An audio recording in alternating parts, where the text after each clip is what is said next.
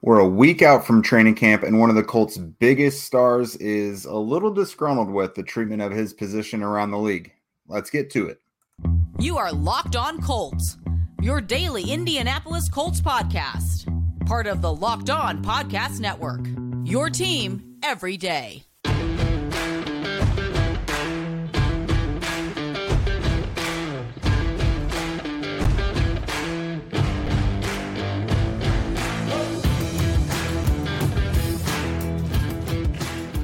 All right, everybody. Thanks for tuning in and making us your first listen of the day. This is your daily podcast covering your Indianapolis Colts, part of the Locked On Podcast Network, your team every day. I am Jake Arthur. He is Zach Hicks. And you know the two of us from horseshoehuddle.com. Uh, I'm your regular credentialed media member from the site, bringing you the inside scoopage from the facility, from training camp coming up, and all that and Zach is the meanest, greenest film guy in the business. How was that one? That one wasn't bad. That wasn't too bad. I mean, I'll, I'll take mean over grimy. yeah, I'm telling you, search up grimy and and and any of the young folks. Uh, maybe Urban Dictionary, but I don't. I'm going to preface that with I don't know what that's going to bring. I'm going to say I'm not going back to Urban Dictionary. I haven't been to Urban Dictionary since middle school when I thought it was funny just to look up my name and see some of the most grotesque things ever associated with my name. So Love I think it. we're good with Urban Dictionary, Jake. Yeah, yeah. Anyways, on today's show, we're we're going to kind of bring up something that's going to be more of it's something all encompassing of something we've discussed in certain segments uh, recently, the last month or so. Uh, Jonathan Taylor and the running back market across the league, his stance with the team, his stance with his contract situation, everything. Uh, we're going to wrap that up into one episode. And, you know, we're a week away from training camp now. So there's probably not going to be any development until then when he either shows up or he doesn't. As far as I know, there, the expectation is that he'll be there, uh, but we'll see. But basically, today we're going to go over, you know, the latest on the running back market across the league. Uh, yesterday was the deadline, or Monday was the deadline for uh, franchise tag uh, signings. And, you know, you've got Jonathan Taylor and every other big running back across the league, their reaction to all of it. Uh, and then why exactly Jonathan Taylor's situation with the Colts isn't necessarily built like every other team's. And the Colts really ought to pay attention to that. Uh, so we'll go ahead and dive in. There were three franchise tag running backs uh, this offseason and none of them reached a long term contract as of the deadline this week. Uh, that's Josh Jacobs from the Raiders, who led the whole league in rushing. Uh, you've got uh, Tony Pollard, and then who is the third one? That escapes Saquon me. Barkley. Saquon Barkley. Okay. So yeah, Saquon plays out of his mind. Has you know the best season of his career, at least since his rookie year. Uh, he's dealt with some injuries. It was kind of a prove it year for him, and he he pretty much carried the Giants to the playoffs. Um, the, these guys are just really premier players at their position. They were obviously franchise tagged for a reason, uh, but no deal was done. And Jonathan Taylor came out after the uh, the deadline and simply tweeted, "Wow, you know he he's a guy who has always kind of kept to himself and kind of toed the company line when it comes to making statements about things." Uh, but for the first time, we're really hearing him voice his opinion on uh, what running backs feel is mistreatment of the position across the league. And then you know there was uh, there was a tweet that came out from Matt, ESPN's Matt Miller as well later, uh, basically saying you know draft a running back, play them through their contract. If they're good, uh, franchise tag them once for a year, and then draft their replacement. Which is basically use them, abuse them, and lose them is yeah in, in a nutshell. And then of course that rubbed every running back the wrong way, as it probably should have.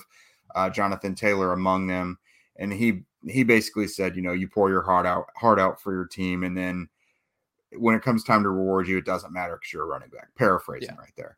Um, so Zach, what do you what do you make of this whole thing? Because I mean, growing up, running back was pretty much one of the premier positions everyone wanted to at least watch. You know, you think of all these major players throughout the history of the game, and and now they're they're really just being kind of cast away well, growing up for you, Jake, I grew up in the Peyton Manning and Tom Brady eras, man. So like LaDainian Tomlinson, Adrian I, Peterson. I guess, I guess, okay, I guess, I guess. But um, no, to to bring it back to this conversation, you know, like I'm gonna. There's two ways to approach this, and in this first segment, I'm going to approach it from the team perspective. So everything I'm going to say here is not exactly what I view it as, but this is kind of how teams are viewing it. Is these are very, very depreciating assets. You know, this is one of the few positions in the entire league where they're really only prominent during their rookie contract and maybe like a year or two afterwards.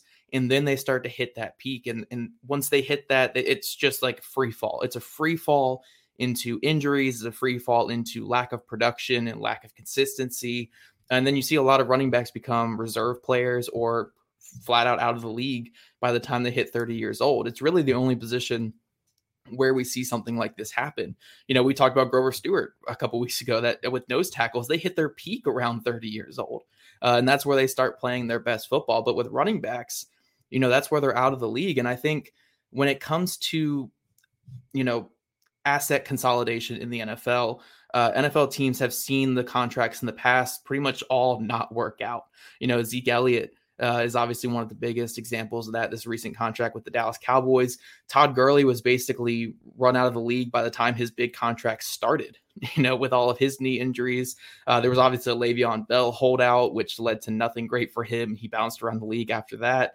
Um, and then there's a lot of other big contracts, and there's who Dalvin Cook just didn't finish his, and he's still a free agent right now. And this is a player as of you know two, three years ago. We're talking about one of the best overall playmakers in all of football. So you know, the running back conversation really is around that position, what it adds to the offense and when what value it adds in a very passing heavy league. But also, it's hard to extend these players and give them that career security when it's almost always going to come back to bite you. You know, as if you're looking at it purely from an asset management perspective and as a you know as a team that just doesn't want to have bad contracts on the books that that limit them with their spending power in the future running backs are almost always going to be bad contracts on the books because you can get pretty good production from someone on their rookie deal because that's when running backs are in their peak. You're basically drafting this position at its peak. So when it comes to paying them, you're paying them after they're on the decline or after they're they're going over the edge. And I'm not saying this is true for all running backs. Uh, Christian McCaffrey is getting paid a ton of money and he was really, really productive last year for the 49ers and the Panthers. Derrick Henry is obviously superhuman and how he fights through injuries and and is still one of the best running backs in football. So this isn't, you know, a thing that applies to every single running back. Nick Chubb is another one, getting paid $12 million a year and easily the best running back in the league for, for my money. Like it doesn't apply to all running backs, but at the end of the day, there's so many bad examples of contracts just not aging well and teams having to sacrifice assets because of this running back contract that teams are wary and teams are scared. And and you know, it's not even a thing where you can call collusion on it because collusion is like a, a widespread effort to drive prices down just because you don't want to pay the premium prices. But with running back, it's more of a widespread effort and widespread awareness to be like, we don't want to pay that price. You know, like we mm-hmm. don't want to pay that price. Um, and I think that plays into the whole thing where people are like, oh, yeah, just trade Jonathan Taylor. It's like, if nobody's going to pay these running backs, who's going to take them? like mm. you can't you can't just trade them to someone who where everyone agrees with your philosophy. You know, you have to find some sucker in your philosophy to take on that contract. But right now with the with the NFL, there's really not many of them. The biggest free agent signing was Miles Sanders, and his contract, if you take out like if you know if you only look at the guaranteed money, is like what five million a year, six million a year. Uh, the franchise tags obviously are just the one year commitments, only around ten million dollars a year. Uh, those contracts are one of the few ones that hasn't risen uh, since 2018, where almost every other contract's franchise tag has gone up. So, you know, people around the NFL with the rise of analytics and the rise of what's important and what's valuable, along with seeing past contracts falling off, teams are scared of that asset that is a running back. And it's it's crazy. Like you said, we grew up with LaDainian Tomlinson, grew up with Adrian Peterson. Uh, if you go back further than that, in the 90s, Barry Sanders and Emmitt Smith were the you know the faces of the league. Those mm-hmm. are the mm-hmm. faces of the league for an entire decade, and obviously you can go before that. So it really is a. I don't want to say it's a dying position, but it's a position that's in peril right now, uh, and and we don't really have a solution for it. It's just all we can really do is look at it from NFL teams' perspectives and say, look, they're scared of committing big money to an asset that's probably not going to help them long term when they can draft someone who's already in their peak out of college. So it's tough. I mean, from a business standpoint, I get what NFL teams are doing, even though what we're going to get to here in the second segment, from the human perspective, it really sucks. It really sucks. It's just the the gross part of, and I don't even want to say gross part. It's the it's the unfortunate part of the NFL and unfortunate part of just business in general. Yeah, it, it really is. And we'll again we'll get into it soon because I mean these are people you're drafting and developing, you know, at, at the end of the day. So we'll we'll touch on that here in a moment. But first, before we talk about the human aspect, let's talk about our friends over at FanDuel. Take your first swing at betting on the MLB on FanDuel and get 10 times your first bet amount in bonus bets up to $200. That's right, just bet 20 bucks and you'll land $200 in bonus bets, win or lose. That's 200 that you can spend betting everything from the money line to the over under, who you think is going to get struck out, who you think is going to be out there hitting dingers, whatever. It's all on an app that's safe, secure, and super easy to use. Plus, when you win, you can get paid instantly. There's no red tape. You just get the money back that you actually earned and invested in. It's, it's really that simple. So sign up today and visit fanduel.com slash locked on to get up to $200 in bonus bets. That's fanduel.com slash locked on. FanDuel, official partner of Major League Baseball. And my beautiful everyday buddies, Jake Arthur is about to enter his prime part of the offseason. We're about to enter the flu game Jake Arthur season when it comes to his coverage because he's going to be boots on the ground at Colts training camp and we're going to have all the inside information here on Locked On Colts. So all you wonderful everydayers, set your alarms bright and early every day, going back to 5 episodes a week because we're going to have to, you know, give Jake all the the airtime that he needs. It's hot outside, so like I will look like I have the flu at all times. yep, it gets hot out there at Grand Park, my man. Like it's it's no joke. All right, guys. So we're gonna jump into the human side of this thing because you know I basically at the very end of that first segment was like, yeah, these running backs are assets, yeah, eh, yada yada. From a business perspective, you can't pay them, but at the end of the day, we're not talking about numbers on the spreadsheet. We're not talking about just data points in a computer or anything like that. We're talking about human beings. And I think the toughest aspect of this entire conversation, which kind of leans into what Derrick Henry and what Christian McCaffrey and Austin Ekeler and Jonathan Taylor and all those running backs were talking about on social media the other day, especially with Jonathan Taylor's tweet. His his was kind of exactly what I'm about to go into here is you know when when you are running an organization or running a business and you're standing in front of all your employees or all your 53 players that are on the roster, you know, you want each of them to believe you go out there, you perform your best, you help us win, you you know, do some great things on the football field and you will be rewarded with pay. You know, you will be rewarded either from us or from someone else. You will get rewarded for what you're doing. If you are an extremely valuable, extremely quali- qualified player who is going out there and performing at a high level, you will be getting paid. You know, and with these running backs, what they're kind of seeing is it doesn't matter if you're a multiple time first team all pro. It doesn't matter if you're leading the NFL in rushing yards. It doesn't matter if you are doing whatever. You know, if you're whatever you are, if you're a running back, you're not really getting that second contract anymore, or you're getting driven down, or you're just getting stuck on that franchise tag with without the long term security. So it's basically like you're kind of telling all these people, like, hey, you go out there, work hard, you're going to earn your money, except these couple positions that we don't value for our business, you know? And again, it kind of is where you have to lump in the business and the human aspect, but that's a kind of demoralizing thing to tell people at these certain non-premium positions, you know? Yeah, it absolutely is because I mean, it it seems like it, it almost makes it seem like running backs don't matter, which of course is like the moniker of the whole argument that has been going on for years.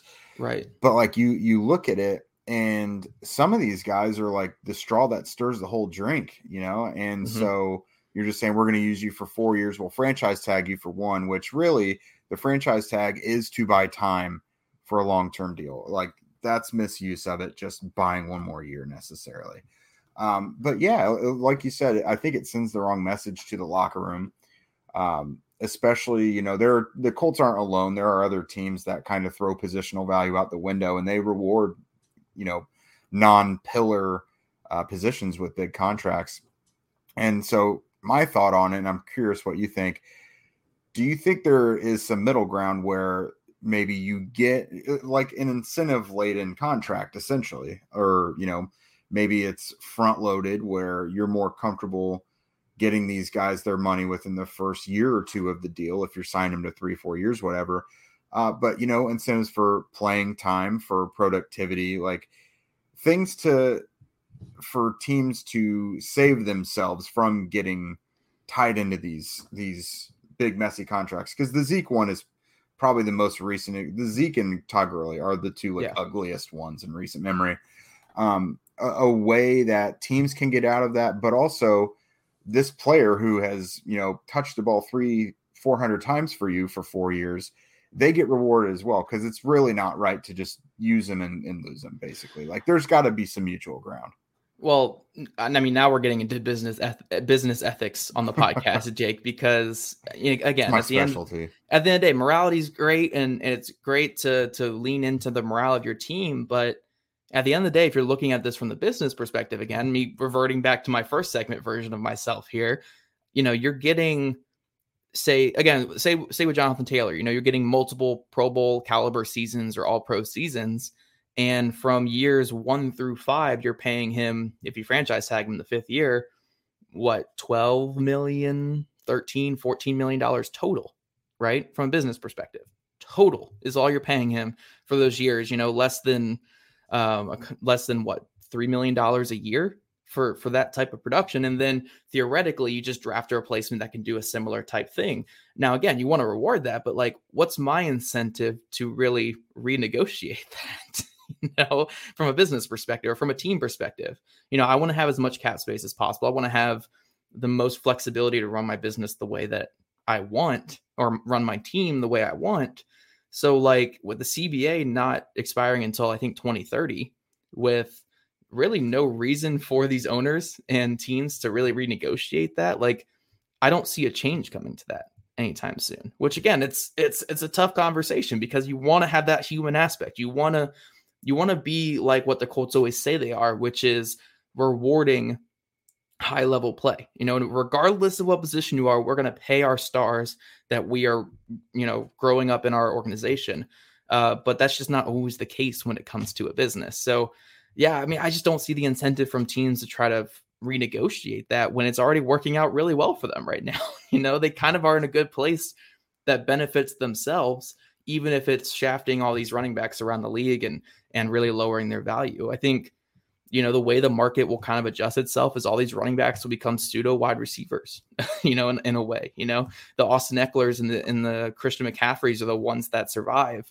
Whereas, you know, the throwback Derrick Henrys and Nick Chubbs and even Jonathan Taylors are the ones that, despite being immensely talented and would have been the best players in all of football back in the 80s and 90s, that brand of running back might die off as a result of this. But um, to kind of again, just kind of circle back on this human perspective again, it's it's a tough message in the locker room. It really is. But at the end of the day, guys are going to try to get theirs, and you can be upset for your teammate, but if it means more money in your own pocket like it, it's a, it's a weird conversation to have it's it's it's the problem with lumping wanting to make money with like the family culture that is a locker room and Mm. stuff like that you know you want to see your buddy get paid but you also want to get paid so it's it's a it's a tough conversation to have and stuff like that but um personally i want all these guys to get paid i do not care about ownership saving money and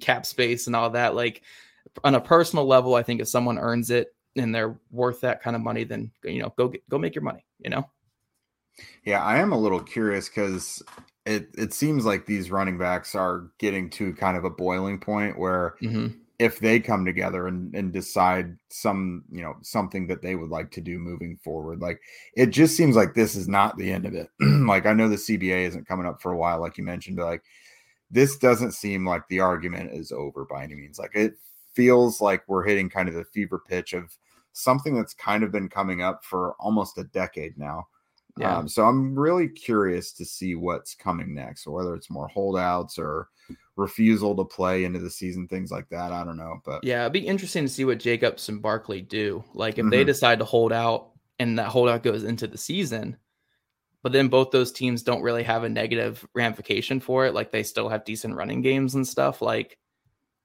what does that do to those two players? You know, like it kills the argument. yeah. Right, but not even that kills. Like, say all the top running backs in the league come together and say we're holding out until this is addressed, but then the replacement backs are all fine.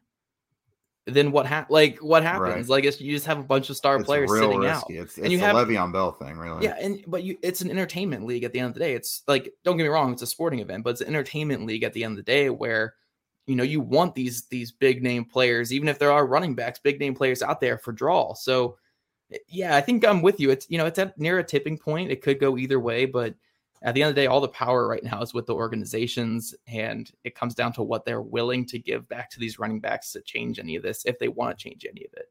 Mm-hmm. Yeah. So here, coming up next, we're going to talk specifically about Jonathan Taylor and Indy, his future, and why not all situations are built the same. Because the Colts would probably be pretty wise to invest in a player like him. All right, Zach. So we've spent all off season talking about, you know, bringing Shane Steichen as the head coach. Okay, he's in Anthony Richardson as the the quarterback now. What does this offense look like?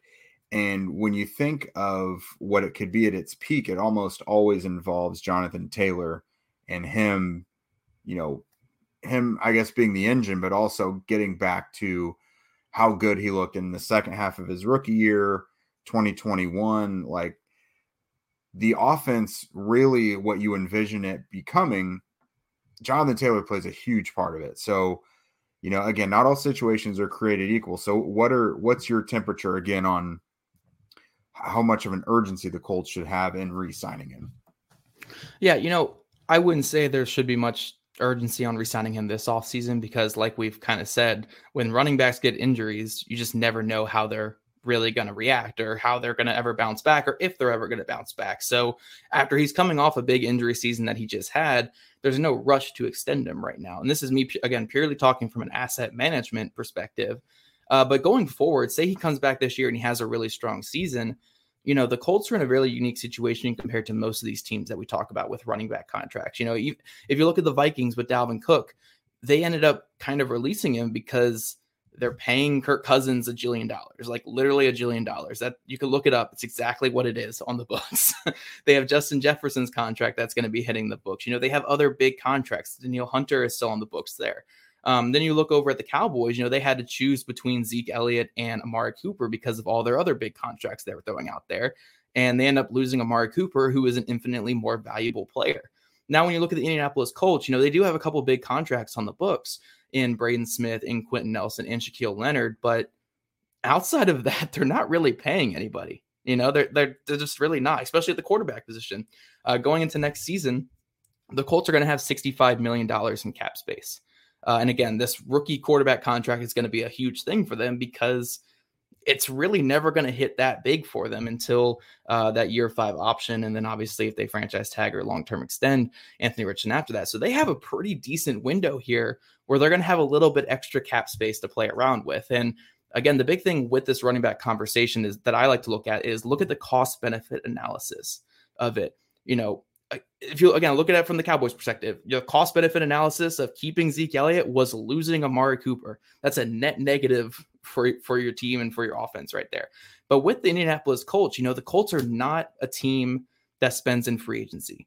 They are a team that saves their money, hoards their money even uh, to extend their in-house guys. So when you're looking at 64 million dollars next year, and even if you put aside 20 million for Pittman Jr. and put aside 13 or 14 million for Grover Stewart, you're still looking at a good 30 something million dollars that the Colts really aren't going to do much with. Like they're not they're not going out there and signing another 20 million dollar wide receiver on the market. They're not trading for an AJ Brown caliber player. Uh, most likely not going to trade for that. You know, Chris Ballard does trade every now and then, but they're not going to make big moves like that. Uh, so when it comes to the Colts, it's really not like it's not pay Jonathan Taylor versus pay Michael Pittman Jr. It's not anything like that with the Colts. It's really pay Jonathan Taylor or not pay him. like that's the whole conversation with the Colts. Uh, so I think the Colts conversation is a bit different than it is with other teams because they're going to have that cap space and they're not really a team that is going to make a million moves in free agency where they need that flexibility. They're going to make their couple little moves that they always do, maybe making Ebukam level, uh, mid level signing, but they're not really like eh, if they have cap space, they're typically just going to hoard it. So why not just have that star running back for your young athletic quarterback and, and benefit him the best you can? So it really, I really don't even think the Anthony Richardson thing comes in too big with this, where it's like you need to give Richardson a star running back to make him better. I think it's just like there is no way the Colts are going to add the value that Jonathan Taylor does, like adds to this team with how they approach free agency just because they have that extra cap space. you know, mm-hmm. like having an additional $15 million a year, whatever it's going to be, doesn't really do anything for the Colts. So you can love it or hate it. You can love or hate Chris Ballard's approach to free agency and approach to trading and and all that stuff. But knowing what we know with him, the options are not Jonathan Taylor or top wide receiver on the market. The options are Jonathan Taylor or no Jonathan Taylor. Mm-hmm. like that's all it is. So when it comes down to that, for me personally, I'd prefer the Jonathan Taylor option. like I think that's a pretty easy choice. What do you think, Jake? Yeah, and I wouldn't be surprised if they're convincing themselves they have to choose because you mentioned Grover Stewart, Michael Pittman Jr. Like those are deals coming up, but there is enough money to go around, mm-hmm. and it just I, I would I would be surprised if they if they bungle this whole thing because you mentioned it. It's their philosophy. They've said it from day one of the Chris Ballard regime: draft, develop, and and extend your own guys. Um, like you said, they're not they're not a, a uh, spending happy team out on the open market. So your pool of free agents is essentially your own free agents, in yeah. which he will become one. So um, I would be pretty surprised if if they don't do it. I think he is worth it. And I know I've, I've probably come off like very, very pro player, pro running back in this argument. In general, uh, I don't think just everybody needs to have, you know, these these demands met for them. Uh, I I don't want to say they're a dime a dozen, but like there are some some select special players that I think you should make sure that you keep in house. And I think he's one of them. Like I don't think every running back should be re-signed and everything necessarily. Uh, but for him, we've seen we've seen what the offense can look like with him. And if you pair him with a competent passing game, then you know the the sky is the limit. And people kind of tried to use my own argument against me recently because I've said, you know, Jonathan Taylor had arguably the best season a running back has had in franchise history in, in 2021, and they still didn't make the playoffs. Uh, but you look at it further, like they wouldn't have even been in position to compete because they had to hide their passing game for a huge chunk of the year. Yeah. So Jonathan Taylor was the offense for a good chunk of 2021. And I mean, he's still under 25 you know he's he's not really pushing it too much. I mean, he's coming off his first injury. Like the guy had never even missed practices. I do understand that you have to monitor that and see what he's going to look like because that's how his season ended. He didn't come back from that yet. So the last we saw was him uh, with the ankle injury not playing. So I get that. I don't think there's immediate urgency, uh, which is something you and I have talked about recently because it probably benefits him to come out and have another awesome season and then you know get that that bigger payday. Because uh, right now his arrow is a little more medium. Um, yeah. Because again, yeah. we, we didn't see prime Jonathan Taylor last time we saw him, but in general, I think it would be very wise to bet on him and and make sure that he stays in house. Maybe that's just a two or three year deal. It doesn't have to be four or five because that's a little long for running backs. I would encourage a two or three year deal. Um, but still, for him in Indy, I think that'd be a good choice yeah, the, the my closing remarks on this whole topic are this with the, when it comes to the Colts. The Chris Ballard era Colts, again, love it or hate it, love his philosophy. I don't care what you really think about his philosophy because it's going to be here. You know, like we can say we hate it and we disagree completely, but it's going to be here. So we kind of have to talk about what it means for the Colts going forward. And with the Colts, when it comes to skill position players, they draft, they don't sign. You know, they draft players. Jonathan Taylor, drafted player. Zach Moss was a rare trade, but Deon Jackson, uh, undrafted free agent signing. Jelani Woods, drafted. Kylen Granson, drafted. Mo Alie-Cox, signed after the draft. Michael Pittman Jr., drafted. Alec Pierce, drafted. Josh Downs, drafted. They, they just draft skill position players. So, really, when it comes down to paying versus not paying Jonathan Taylor, you're not going to find a skill position player in the draft that adds the value that Jonathan Taylor has. And I mean, again, unless you're adding a wide receiver, which you could do with Jonathan Taylor still. So, really, your argument is if we let Jonathan Taylor leave, like the way that we have to replace his value on offense is by drafting someone equivalent to or better than him in the draft, which is not going to happen. So, you're just making your offense worse by default because of some you know, want to have the greatest process ever. At, at the end of the day, results matter too. You know, process is great. And I understand the process of not paying running backs, but results matter too. And you don't want to take away explosiveness and take away playmaking from your offense because you just want to have this great process for the heck of having a great process. Uh, but every day is this is this concludes our conversation on Jonathan Taylor for the time being. Obviously, we will rehash a lot of this if he does get that extension this offseason. But I think for the most part, we are we've kind of said everything we need to say on it. Let us know in the comment section for like the 10th time this offseason what you think on this. Should the Colts re-sign Jonathan Taylor? And if they do re-sign him, what kind of contract are you looking at for him? Uh, so let us know in the comments there every day. And if you don't already, follow at Locked On Colts, at Jake Arthur NFL, and at Zach Hicks too, all on Twitter. Also subscribe to the Locked On Colts podcast on YouTube or be listen to your podcast. We love your guys' ratings and reviews, and we'll see you guys bright and early tomorrow morning.